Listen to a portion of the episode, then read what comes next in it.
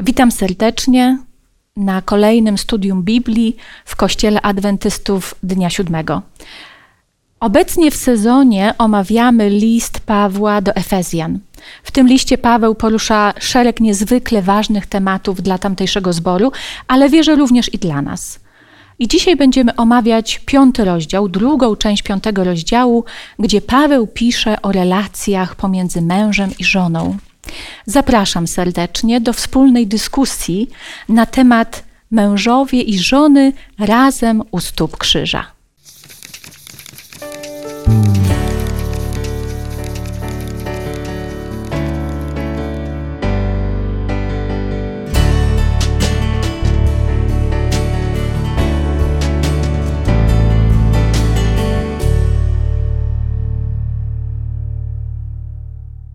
Razem ze mną są w studiu i będziemy wspólnie rozmawiać z Joasią, Maksymilianem i Mikołajem, a ja mam na imię Małgorzata. Jak zwykle przed pochyleniem się i przed rozmowami o Biblii, o Słowie Bożym, trzeba się pomodlić i zaprosić Ducha Świętego do tej wspólnej rozmowy. Dlatego zapraszam do modlitwy. Kochany Ojcze, dziękujemy Tobie za to, że teraz możemy otwierać Twoje Słowo i przechadzać się dzięki Twojej łasce po tych prawdach, jakie nam pozostawiłeś. Zapraszamy Ciebie tutaj, abyś nas obdarzył też Duchem Świętym, by otwierał nasze serca, ale również serca słuchaczy, by to, co będziemy studiować, Panie, dało nam mądrość do naszej codzienności, by nasze życie i to, jak żyjemy w naszych rodzinach, z naszymi współmałżonkami, mogło oddać Tobie chwałę. A modlę się o to w imieniu Jezusa Chrystusa. Amen. Amen. Amen. Mamy dzisiaj do omówienia i wspólnie będziemy dyskutować na tematy, które wzbudzają wiele kontrowersji. E, kontrowersji wśród chrześcijan, chrześcijan biblijnych, którzy na co dzień studiują Biblię, znają Biblię. Temat relacji pomiędzy e, mężem i żoną. Paweł daje takie rady, które no ale nie uprzedzajmy. Właśnie jakie rady dla męża i dla żony? Zaczyna, zaczynamy od y, drugiej części piątego rozdziału i tam są słowa o uległości, ale zanim przeczytamy ten tekst, to zadam takie pytanie, co to jest uległość? Co to znaczy być uległym? No jakaś forma poddania się na przykład. Mhm, poddanie się. Uległość, e, jeśli popatrzeć na czasy współczesne, jeśli chodzi o takie relacje, że żona ma e, ulegać mężowi, to może być taką formą delikatnej przemocy, bo w naszym czasie kobieta e, jest bardziej wolna, może wykonywać dużo różnych czynności, wybierać sobie zawód i tak dalej co absolutnie nie zgadzało się z tamtym czasem i z tamtym odbiorcą, do którego Paweł kierował ten e, werset o uległości. No właśnie mówimy trochę o innych czasach, bo Paweł y, oczywiście pisał do chrześcijan w pierwszym wieku naszej ery. Była pewna kultura, zdecydowanie mężczyźni tam mają, mieli głos wiodący.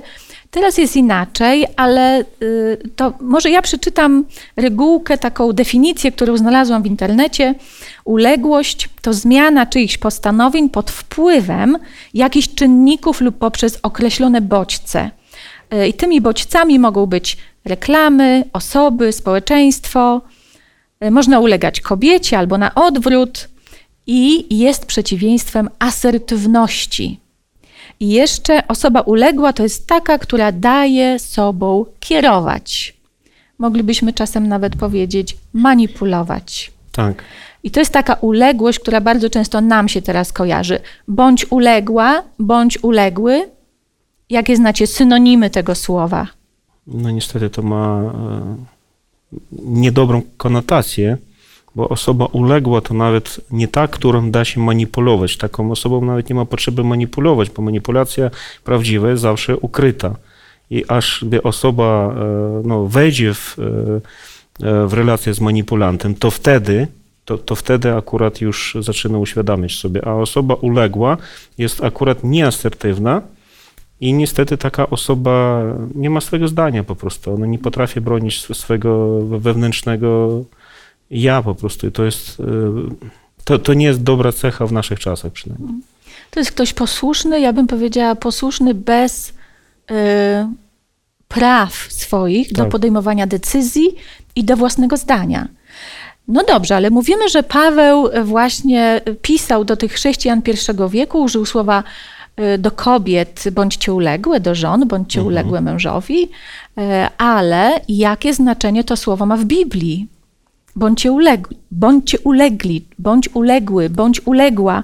Przeczytajmy może pierwszy tekst z pierwszego listu Piotra, piąty rozdział i piąty werset. Tam jest mowa właśnie o uległości.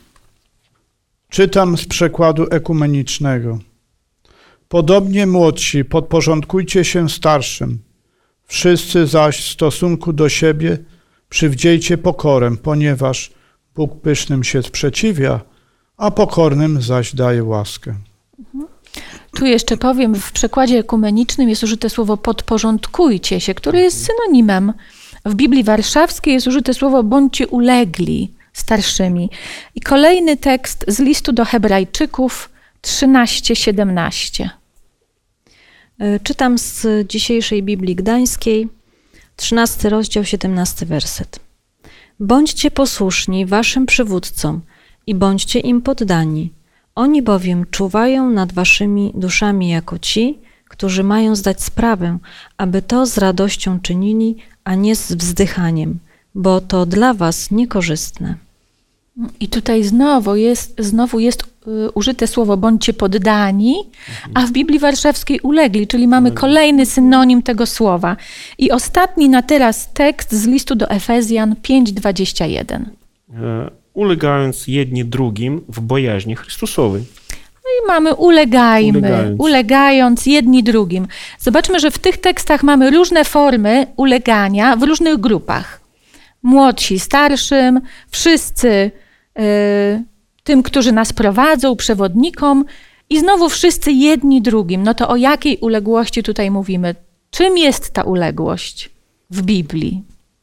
No, mogłem odnieść się. E, przede wszystkim, jeśli chodzi o młodszych i starszych, to e, raczej widzę w tym e, taki dobry szacunek, takie uszanowanie starszych, bo osoba starsza ma większe doświadczenie, mimo tego, że zwykle może posiadać mniejsze zasoby wiedzy w, w stosunku do, do osoby młodszej, bo u osób młodszych edukacja idzie do przodu, ale z doświadczeniem jest problem i tam jest, jeśli Biblię, czytaliśmy z Biblii Ekumenicznej, podporządkowanie, czyli muszą być pewne rzeczy uporządkowane, i to jest normalne zjawisko, bo osoba starsza e, może dać bardzo dobrą radę i dla młodszej osoby to będzie bardzo skutecznym i bardzo cennym.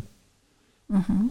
Może też to jest taka forma posłuszeństwa, tak? Bo też tutaj było, była mowa, żeby być posłusznym, czyli to można by też do tego tak. Tak, jak najbardziej. Tylko posłuszeństwo, czy osoba, która jest posłuszna, odbiera jej się prawa decydowania, Odbiera jej się prawa podejmowania decyzji, wypowiadania myśli, wypowiadania zdania, współdecydowania.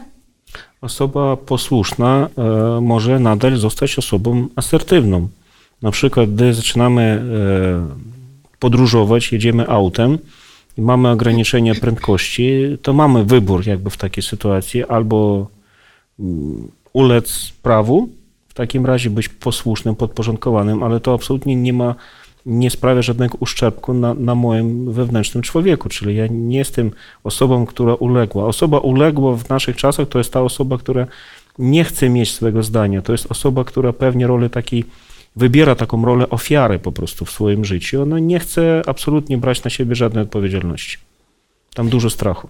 Tak, bardzo często w dzisiejszych naszych, w takiej naszej rzeczywistości, jaka teraz jest, uległość kojarzy się też z lękiem, ze strachem, tak? Właśnie przez, przez różne sytuacje, głównie przez przemoc, jaka na przykład panuje, prawda? Więc ta uległość w sytuacjach kobiet, w rodzinach, bardzo często związana jest właśnie ze strachem i z lękiem.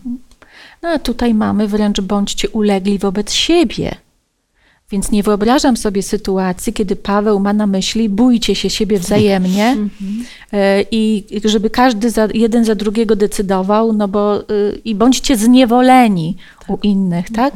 To jest dokładnie to, co Mikołaj powiedziałeś, szacunek. Tak. Ja wy- Uprzejmość. uprzejmość, szacunek. Ja wybieram posłuszeństwo, bo wiem, że ta osoba po Ma prostu doświadczenie też, ma tak? doświadczenie, y, prowadzi ją Bóg, tak? Chce dla nas dobrze, a wtedy, jeżeli y, wybieram, to również podejmuję swoje decyzje i samo decyduję o sobie. Dobrze, to przejdźmy do tekstu już, nad którym pochylimy się i od którym zaczniemy to nasze studium z listu Pawła do Efezjan, piąty rozdział, 22 werset. Jakbym mogła prosić kogoś o przeczytanie. Żony niech będą poddane swoim mężom jak Panu. No właśnie, jak Panu. Co to znaczy, że żony mają się poddać mężowi jak Panu? Czy tutaj Paweł stawia męża na, za Boga? No, użyło się pojęcie jak panu. Czyli nie, nie jest mąż panem żony, ale e, być poddanym Panu Bogu to jest całe szczęście z mojej perspektywy, bo Pan Bóg nie jest tyranem, a jest e, Bogiem, e, który kocha, który jest Bogiem miłością, także nic strasznego. Czyli mężczyzna nie jest Bogiem dla kobiety? Nie. I w tamtych czasach też nie był. Też tak myślę. Ale jeszcze więcej jest. Popatrzmy, jaka jest koncepcja Pana w Biblii. Kim jest Pan? Proszę, przeczytajmy tekst z Ewangelii Marka, dziesiąty rozdział, wersety 42 i 43. Jezus przywołał ich więc i powiedział im: Wiecie, że ci, którym się wydaje, iż mają władzę nad narodami, panują nad nimi, a którzy z nich są wielcy, okazują władzę wobec nich. Lecz nie tak będzie między wami, ale kto chciałby być między wami wielki, będzie waszym sługą. Zupełnie inna koncepcja, prawda, niż w naszych czasach. No, ja bym powiedziała, że jeżeli mam być uległa swojemu mężowi jak Panu, to po świecku, po światowemu, nie wiem jak to powiedzieć, no to zaraz mi się tutaj niemalże ideał, y, ideal niewolnictwa włącza. Tak? Ja mam być posłuszna jedno, jak Panu, to znaczy mojemu właścicielowi. A koncepcja Pana biblijna jest zupełnie inna. Władca, Pan jest sługą. Też sługą, tak. To te teksty zupełnie inaczej wyglądają, gdy patrzymy na to po biblijnemu. tak. Ta rada Pawła dla żon jest jeszcze dłuższa. I jakbyśmy mogli doczytać z listu do Efezjan kolejny werset 5:23. Pokaż Bo mąż jest głową żony, jak Chrystus głową Kościoła, ciała, którego jest Zbawicielem. I tutaj Paweł podaje przykład, dlaczego żona ma być uległa mężowi, jak Panu, i daje taki, takie porównanie do Jezusa, który jest głową Kościoła. Co to znaczy, że Jezus jest głową Kościoła i jaką tą głową on jest? Przepraszam, chciałbym dodać, dodać taki jeden szczegół, jeśli chodzi o status kobiety, żony albo kobiety zamężnej i status męża e, w tamtym spo- społeczeństwie. E, Niestety e, żona albo ko- kobieta postrzegało się często jak rzecz po prostu. I w chrześcijańskiej rodzinie, w chrześcijańskim małżeństwie to miałoby wyglądać trochę inaczej, bo niestety mężczyźni nadużywali swoje prawa i kobieta naprawdę była pozbawiona wszelkich absolutnie praw. Ale z drugiej strony, jeśli taka kobieta zamężna miała dobrego męża, to była e, całkowicie chroniona przez swego męża. Jej autorytet był chroniony przy, przez męża i ona e, czuła się absolutnie zaopiekowana. Natomiast co taka uległość nie wykluczała absolutnie szacunku wobec, wobec takiej kobiety. Jak najbardziej. Ja myślę, że Paweł nie bez powodu dał tutaj przykład Jezusa. Jezusa, który jest głową Kościoła. I ten przykład dał dla mężów. bardziej, wydaje mi się, niż dla żon. No ale żeby z tego przykładu czerpać i uczyć się na tym przykładzie, no to właśnie jakim Jezus był przywódcą, głową Kościoła. Może przeczytajmy tekst z listu do Filipian, drugi rozdział, od piątego do ósmego wersetu. Niech wasze myślenie będzie myśleniem Chrystusa Jezusa. On, będąc w postaci Bożej, nie wykorzystał swojej równości z Bogiem, ale umniejszył samego siebie, gdyż przyjął postać sługi i stał się podobny do ludzi, a w tym, co zewnętrzne, dał się poznać jako człowiek i uniżył samego siebie, gdyż był posłuszny aż do śmierci i to do śmierci na krzyżu. Zobaczcie, jakie nam się tutaj wyłania obraz tego Pana, głowy Kościoła, sługi. To na tej podstawie, jakie byście dali rady mężowi? No, bezwzględnie kochać swoją żonę. Tylko niestety miłość e, często myli się z zauroczeniem. Osoba zakochana, ona jest pod wpływem pewnych hormonów i ona jest mocno skupiona na sobie. A osoba miłująca albo osoba kochająca, e, tam gdzie już ten proces zauroczenia zmienił się na miłość, jest mocno skupiona na obiekcie swojej miłości. I e, osoba, która kocha, naprawdę zawsze ma czas, pieniądze, siły, możliwości, wszystko dla osoby ukochanej. I w ten sposób widzimy, jak Jezus działa. Jezus, kochając, miłując swój Kościół, poświęcił swoje życie po prostu. Oczywiście jest to ideał, do którego dążymy, bo w dzisiejszym świecie, gdybyś jak komuś powiedziała, że zawsze miej czas, pieniądze i wszystko dla swojej żony, to wielu osób, y, wielu mężów by powiedziało po prostu, że jest to absolutnie niemożliwe. A dlaczego? No właśnie, czy Dlaczego to jest, to jest możliwe? niemożliwe? Czy w Twoim życiu tak jest, że zawsze masz dla żony czas, pieniądze, opiekę i tak dalej? Jak e, jest miłość, to wtedy zawsze. No, a są takie dni, że nie ma miłości? Nie, nie ma takiej dni. No, mówię ogólnie, że jak jest, e, jak osoba kocha, to, to wtedy nie ma żadnego problemu z tym, żeby dla osoby ukochanej e, załatwić jakąkolwiek sprawę, ale niestety czasami zdarza się w relacjach, że możemy mieć takie trochę chmurki, prawda? I wtedy już od razu widać tą różnicę. I dlatego rada jest bardzo prosta, żeby mężowie albo mężczyźni pilnowali tej miłości w swoim sercu, bo niestety, gdy będzie jej zanik, to będzie większy problem. Jeszcze jest taki werset w Biblii: y, Wyprzedzajcie się w dobrych uczynkach.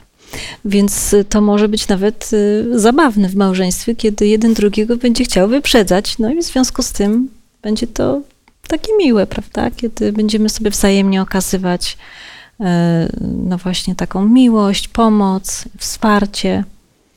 No właśnie, Asiu, zwróciłaś uwagę na bardzo ważną rzecz, bo ta miłość, bo ten szacunek powinien być obustronny. Tak. To nie jest tylko rada dla żony czy rada dla męża. Z jakiegoś powodu Paweł akurat tak to ujął w słowa, w tym wersecie, bo gdzieś tam w tym Efezie najwidoczniej był, były pewne problemy. Ale my wiemy i zaraz przejdziemy do tego, że w Biblii jest bardzo wiele rad dla wszystkich, dla kobiet, dla mężczyzn, jak nawiązywać ze sobą relacje. Ale tutaj jeszcze jest takie jedno określenie Jezusa, w tym tekście do Filipian, w liście do Filipian, Jezus uniżył samego siebie. Jak to rozumiecie w kontekście męża i żony? Wszyscy mamy rodziny, albo mężów, albo żony. Jak w praktycznym życiu rozumiecie to uniżanie się? W, w praktyce to chodzi o coś takiego, aby nie sądzić, że ze względu na moją pozycję, ze względu na moją rolę, ja tego czy tamtego zrobić nie mogę, bo to jest po prostu mm, nie dla mnie. Ja jestem przeznaczony do rzeczy ważniejszych, służę społecznie innym ludziom, więc w takim razie jakimiś takimi drobiazgami życia nie będę się zajmował. Ja jeszcze myślę, przypomniał mi się taki werset w Ewangeliach, jest y, powtórzony, y, kiedy Pan Jezus umywał y, nogi uczniom, tak? I to jest chyba taki najpiękniejszy, praktyczny przykład Pana Jezusa, kiedy właśnie pokazał, jak my mamy i w kościele funkcjonować, tak, wśród braci i sióstr, ale przede wszystkim w naszych domach, w rodzinie. I to nie jest mowa tylko o żonie i o mężu, to też tyczy się w stosunku do dzieci i dzieci do rodziców. I tutaj jest pokazane właśnie, e, że kiedy ja mam się uniżyć i przysłowiowo umyć mężowi te stopy, e, to chodzi tutaj o to, że kiedy są takie sytuacje, gdzie ja coś chcę, mm, nie wiem, dla siebie, tak?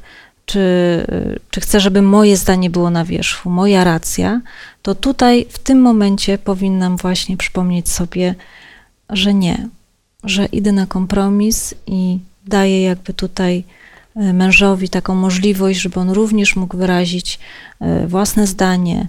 E, I w tym też się okazuje taka nasza uległość jako żon. I to nie ma nic wspólnego z tym, że ja jestem teraz jemu poddana i muszę robić to, co on chce. Po I zniewolona. I zniewolona. To jest to, że ja pragnę po prostu no z tej miłości właśnie y, być dla męża taką usługującą w dobrym znaczeniu tego słowa. Chciałbym jeszcze dodać e, taką bardzo ważną e, rzecz, że w, w, tamtych czasach żona nie mogła rozwieść się z mężem i opuścić swojego męża. Mo, mogło być niestety wygnana, mąż mógł rozwiązać e, związek, ale żona nie. W naszych czasach widzimy, tendencja jest zupełnie inna.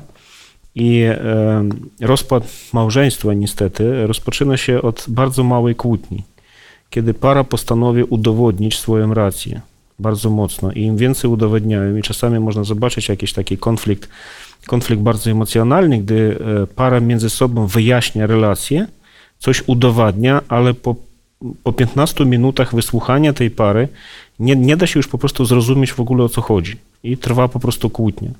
I wtedy to pęknięcie robi się jeszcze jak najbardziej y, większe. Także może pod tym, nie wiem, uniżeniem w, te, w tej sytuacji warto byłoby nie do końca może udowodnić swoją rację, gdzieś ustąpić i może nie do końca trzeba wszystko wyjaśniać, a po prostu e, zaakceptować człowieka, przypomnieć sobie o tej miłości, o tych relacjach e, w poprzednim bardzo przepięknym etapie i wtedy być może będzie trochę lepiej, bo, bo niestety z małej kłótni e, buduje się cała tragedia rozpadu małżeństwa, bo relacje i miłość to nie jest coś takiego, że będzie wiecznie samo siebie.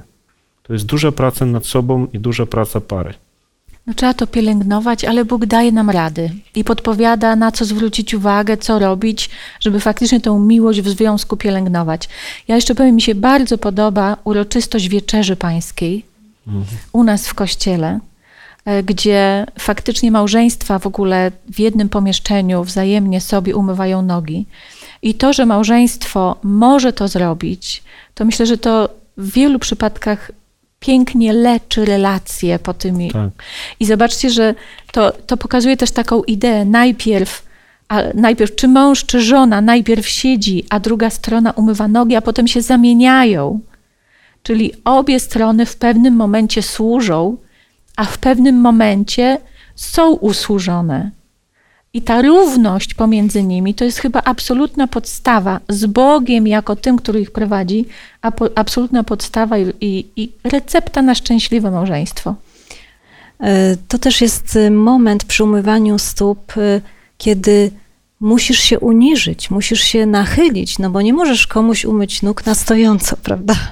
Więc ta forma nawet y, sposobu umywania nóg mm, sprawia, że moje ja w tym momencie umiera, że, że moja wygoda czy niewygoda w tym momencie no, umiera, tak? I ja muszę w jakiś sposób właśnie się uniżyć. I to jest cudowne właśnie, kiedy Pan Jezus to uczynił, bo y, też uczniom wtedy pokazał, tak? Kiedy oni chcieli się wywyższać, kto większy, kto mniejszy.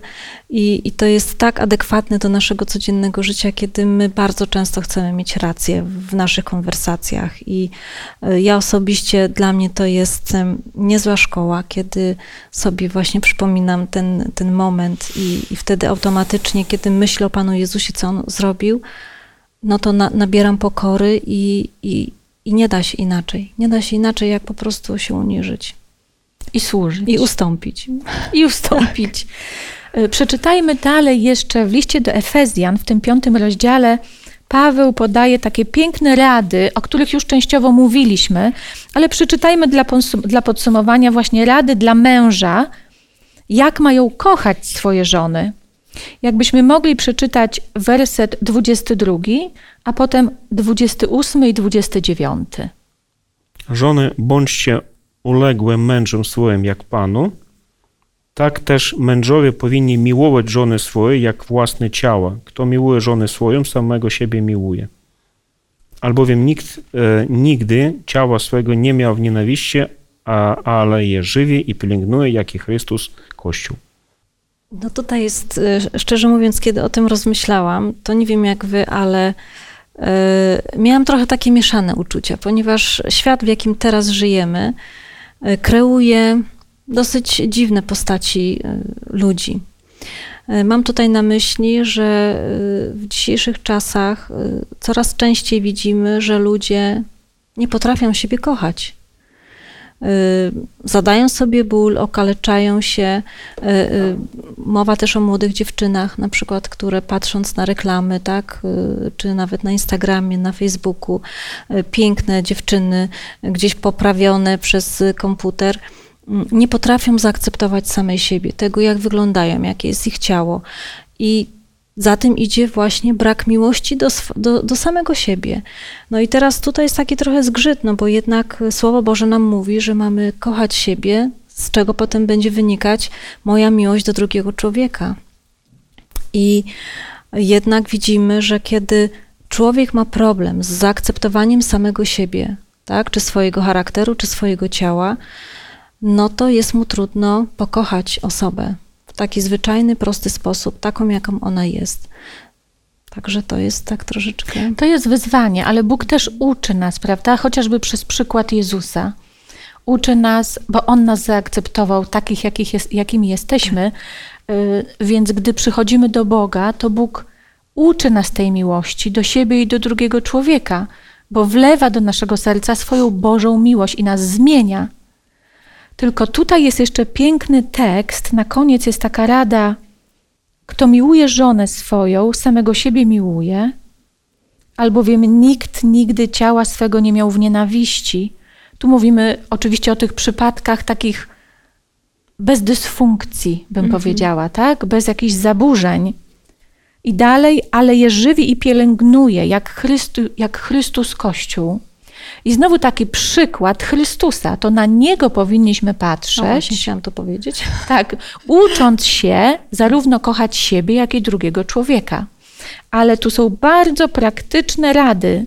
Kościół, Jezus Chrystus, który żywi i pielęgnuje swój Kościół. Jakbyście to przełożyli na praktyczne rady dla męża, ale też i dla żony? Chciałbym jeszcze chwileczkę odnieść się do, do, tych, do tego, tych, tych tekstów dotyczących mężów, bo akurat czekałem na takie teksty, to bardzo ważne. Byłem jeden raz świadkiem takiej kłótni e, między wierzącym mężem a wierzącą żoną. Mąż przytaczał tekst Pawła, ten wyższy, że żona ma być i w tłumaczeniu ukraińskim, rosyjskim pokorna mężowi, nie uległa, pokorna nawet. No a żona przytaczała mu te, te wersety, że masz mnie kochać po prostu niesamowicie jak Chrystus swój Kościół. Ale e, co jest bardzo ważne, Pan Bóg nigdy nie kieruje takich po prostu słów na wiatr, a jak jest jakiś problem, to o tym mówi.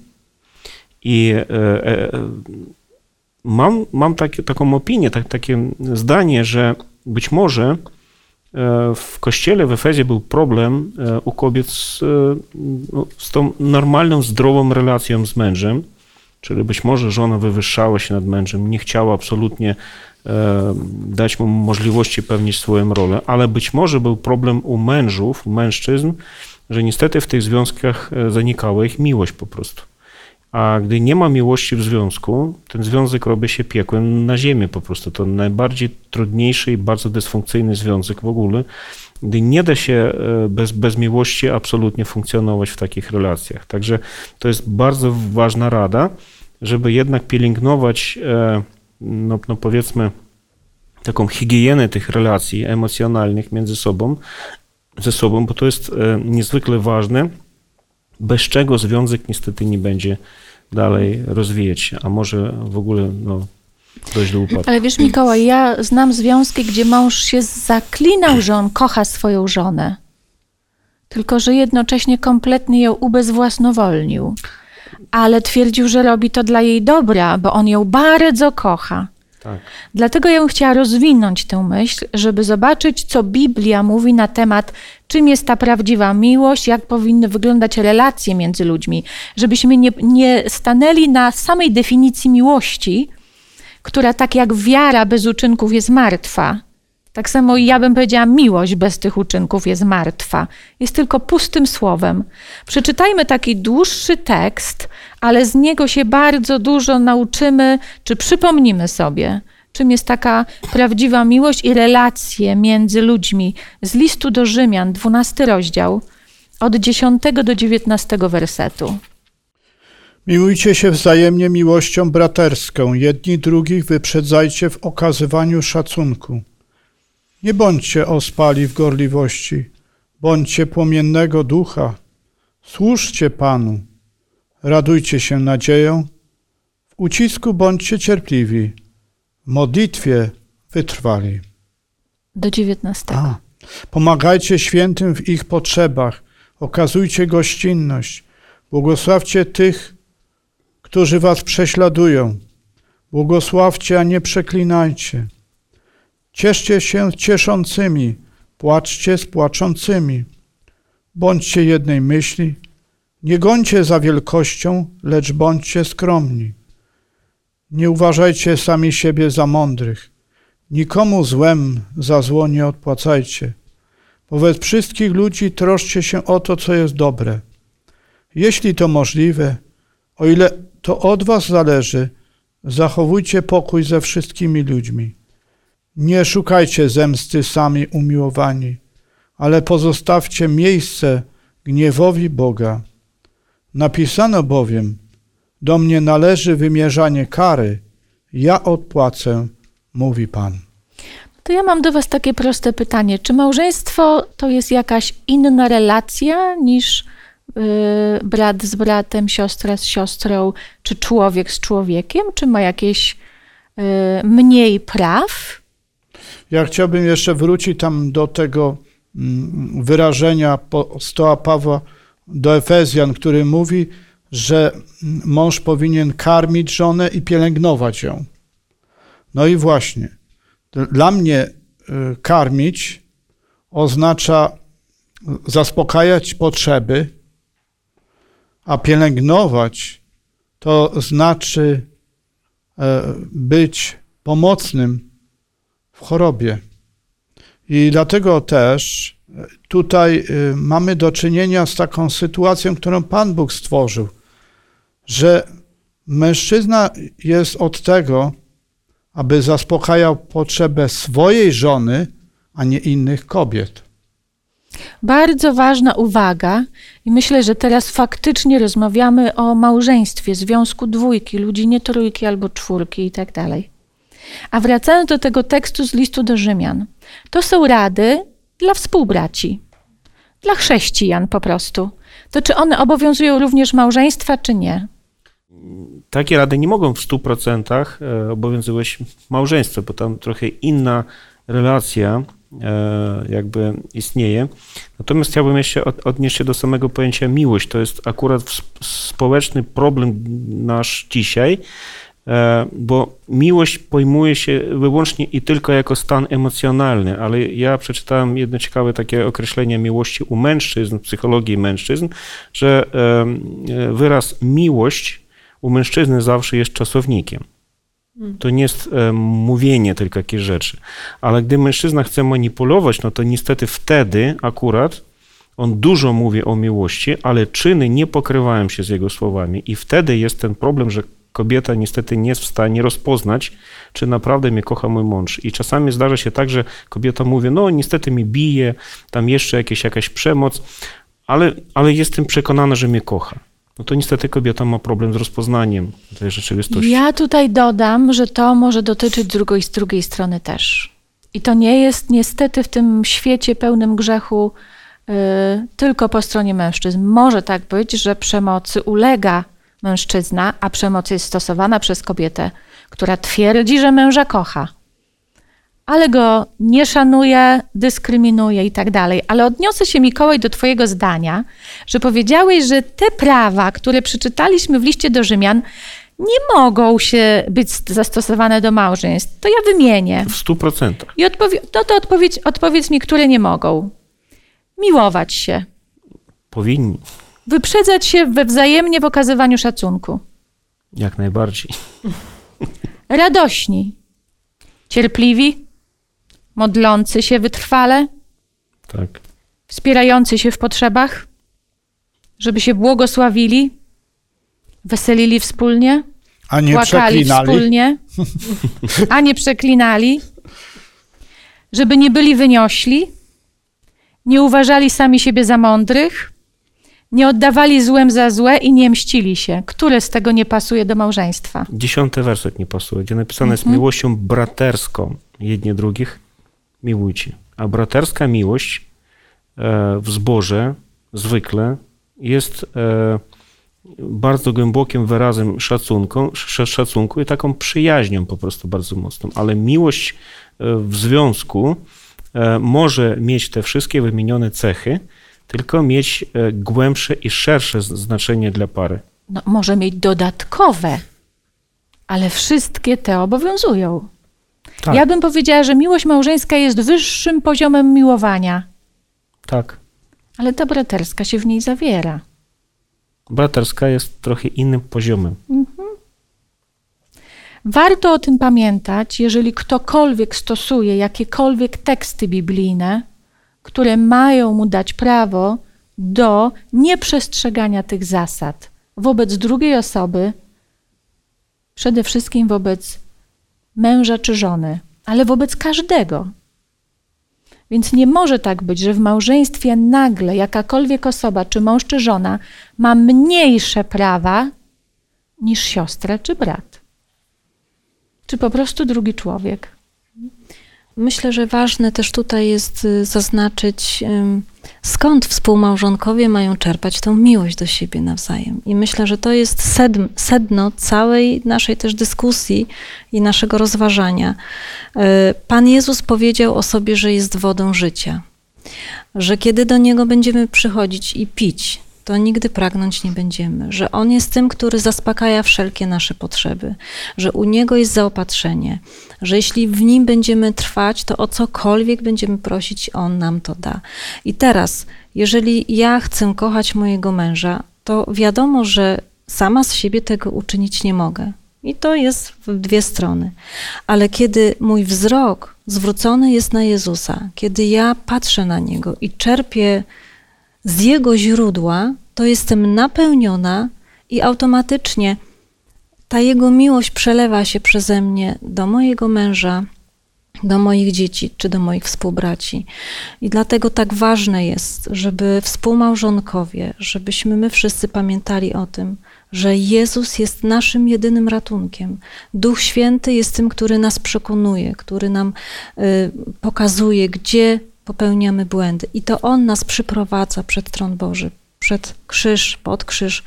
Y, Bardzo często, kiedy będziemy rozważać chwilę na Golgocie, to cała nasza pycha, cała nasza duma naprawdę jest wtedy ukrzyżowana i, i wtedy bardziej jest nam łatwiej patrzeć na naszego współmałżonka, który ma wady, którego chcemy zmieniać. To Duch Święty i Jezus jakby jest, są tymi, którzy przemieniają nas i wszczepiają w nas tą miłość. My mamy karmić, pielęgnować, Tak. szanować, a zmieniać to będzie Duch Święty. Dokładnie. Warto o tym pamiętać. Na sam koniec przeczytajmy jeszcze tekst, który jest piękny w tym liście y, Pawła do Efezjan, gdzie Paweł przedstawił też pewną taką symbolikę, może dziwną. Małż- Małżeństwo jest jakby symbolem relacji pomiędzy Jezusem a Jego Kościołem. Przeczytajmy tekst już ostatni z listu do Efezjan, piąty rozdział od 24 do 32. Żony niech będą poddane swoim mężom jak Panu, bo mąż jest głową żony, tak jak głową Kościoła jest Chrystus. On, Zbawiciel ciała. Jak więc Kościół jest poddany Chrystusowi, tak też żony niech będą poddane mężom we wszystkim. Mężowie, miłujcie żony tak jak i Chrystus umiłował Kościół i wydał za niego samego siebie, żeby go uświęcić przez oczyszczenie obmyciem wodą, któremu towarzyszy słowo, żeby postawić przy sobie Kościół chwalebny, bez skazy czy zmarszczki, czy czegoś podobnego, aby był święty i nieskalany. Tak też mężowie powinni miłować swoje żony jak swoje ciało. Kto miłuje swoją żonę, siebie samego miłuje. Nikt przecież nigdy nie miał w nienawiści swojego ciała, ale je karmi i pielęgnuje, tak jak Chrystus Kościół. Jesteśmy przecież członkami Jego ciała, dlatego mężczyzna opuści ojca i matkę i złączy się ze swoją żoną i będą oboje jednym ciałem. Wielka jest to tajemnica, a ja odnoszę ją do Chrystusa i Kościoła. No właśnie, Paweł odniósł to do Chrystusa i do Kościoła. Wiecie, co ja tutaj widzę? Że ten przykład tej relacji pomiędzy Chrystusem, Chrystusem a Kościołem ma być takim idealnym przykładem dla relacji małżeńskich. Ja wypisałam sobie to, już nie mamy czasu, żeby więcej o tym dyskutować. Zachęcam wszystkim, żeby w domach, na nabożeństwach, żeby dyskutować ten temat, e, rozpatrywać te teksty, rozważać z modlitwą. Ja tylko szybko podsumuję, co Chrystus robi dla Kościoła. Miłuje Kościół, wydał siebie samego za Kościół, za odkupienie, uświęca go, oczyszcza kąpielą wodną przez słowo, przysposabia, czyli przygotowuje, żywi i pielęgnuje. Kościół potem jest posłuszny we wszystkim z miłości do Chrystusa i mają piękną relację opartą na miłości. Nie na przemocy, nie na wywyższaniu się, ale na służbie, na pokorze, na tych wszystkich praktycznych aspektach miłości, o których czytaliśmy, rozmawialiśmy w oparciu chociażby o list do Rzymian. Na sam koniec tekst, który powiem jeszcze z takimi słowami. Ten tekst, cała część o małżeństwie musi być czytana jako całość. Nie możemy wyrywać każdego tekstu z tej, z tej treści i manipulować tymi tekstami. Zobaczmy, jak Paweł podsumowuje ten tekst o małżeństwie. Werset 29. A zatem niechaj i każdy z Was miłuje swoją żonę jak siebie samego, a żona niechaj poważa męża swego. I tu bym powiedziała, i wszystko na ten temat. Jak tak będziemy robić, to nasze małżeństwa będą szczęśliwe i będziemy coraz bliżej Boga. Nie wiem, jakie macie teraz związki i co się dzieje w waszych małżeństwach. Oby Bóg sprawił, żeby na podstawie tych tekstów, żebyście zbliżyli się do siebie jeszcze bardziej kochali, szanowali i żeby nikt z nas nie próbował się wywyższać ponad drugiego, ale raczej pokornie usługiwać. Z modlitwą, z wiarą i zaufaniem, że jeżeli zmiana jest potrzebna, a jest potrzeba w każdym z nas, to Bóg może ją zrobić. Dziękuję za dzisiejszą dyskusję. Nam i Wam wszystkim życzę obecności Boga w naszych małżeństwach. Wtedy te nasze małżeństwa będą kwitły w oparciu o miłość Bożą. A teraz już na koniec, jak zwykle, pomódlmy się. Drogi nasz Panie Boże, dziękujemy Ci bardzo za wspaniały przykład w Pismie Świętym, za te Panie Boże zasady, które nam przekazujesz. I bardzo prosimy Cię o błogosławieństwo dla wszystkich małżeństw. Bardzo prosimy Cię, Panie Boże, o wzmocnienie, uzdrowienie wszystkich tych dobrych związków. Bądź, Panie Boże, obecny, poprowadź, napełnij nasze serca miłością. Bądźmy miłosierny, Panie Boże, w każdej trudnej sytuacji, żeby się dało tę sytuację rozwiązać w najlepszy sposób. Uzdrów, Panie Boże, relacje między mężem a żoną, w każdym małżeństwie od jakichkolwiek form przemocy. Pomóż, Panie Boże, żeby tego ciepła, tej dobrej relacji było jak, jak najwięcej. Bardzo prosimy Cię, Panie Boże, o to w imieniu Jezusa Chrystusa. Amen. Amen. Amen. Na dzisiaj już kończymy, ale nie jest to koniec rozważań na temat listu świętego Pawła do Efezjan. Zapraszam na kolejny odcinek, na kolejną dyskusję, rozważania biblijne, które będą prowadzone na temat całkowitej lojalności w praktyce. Zapraszam.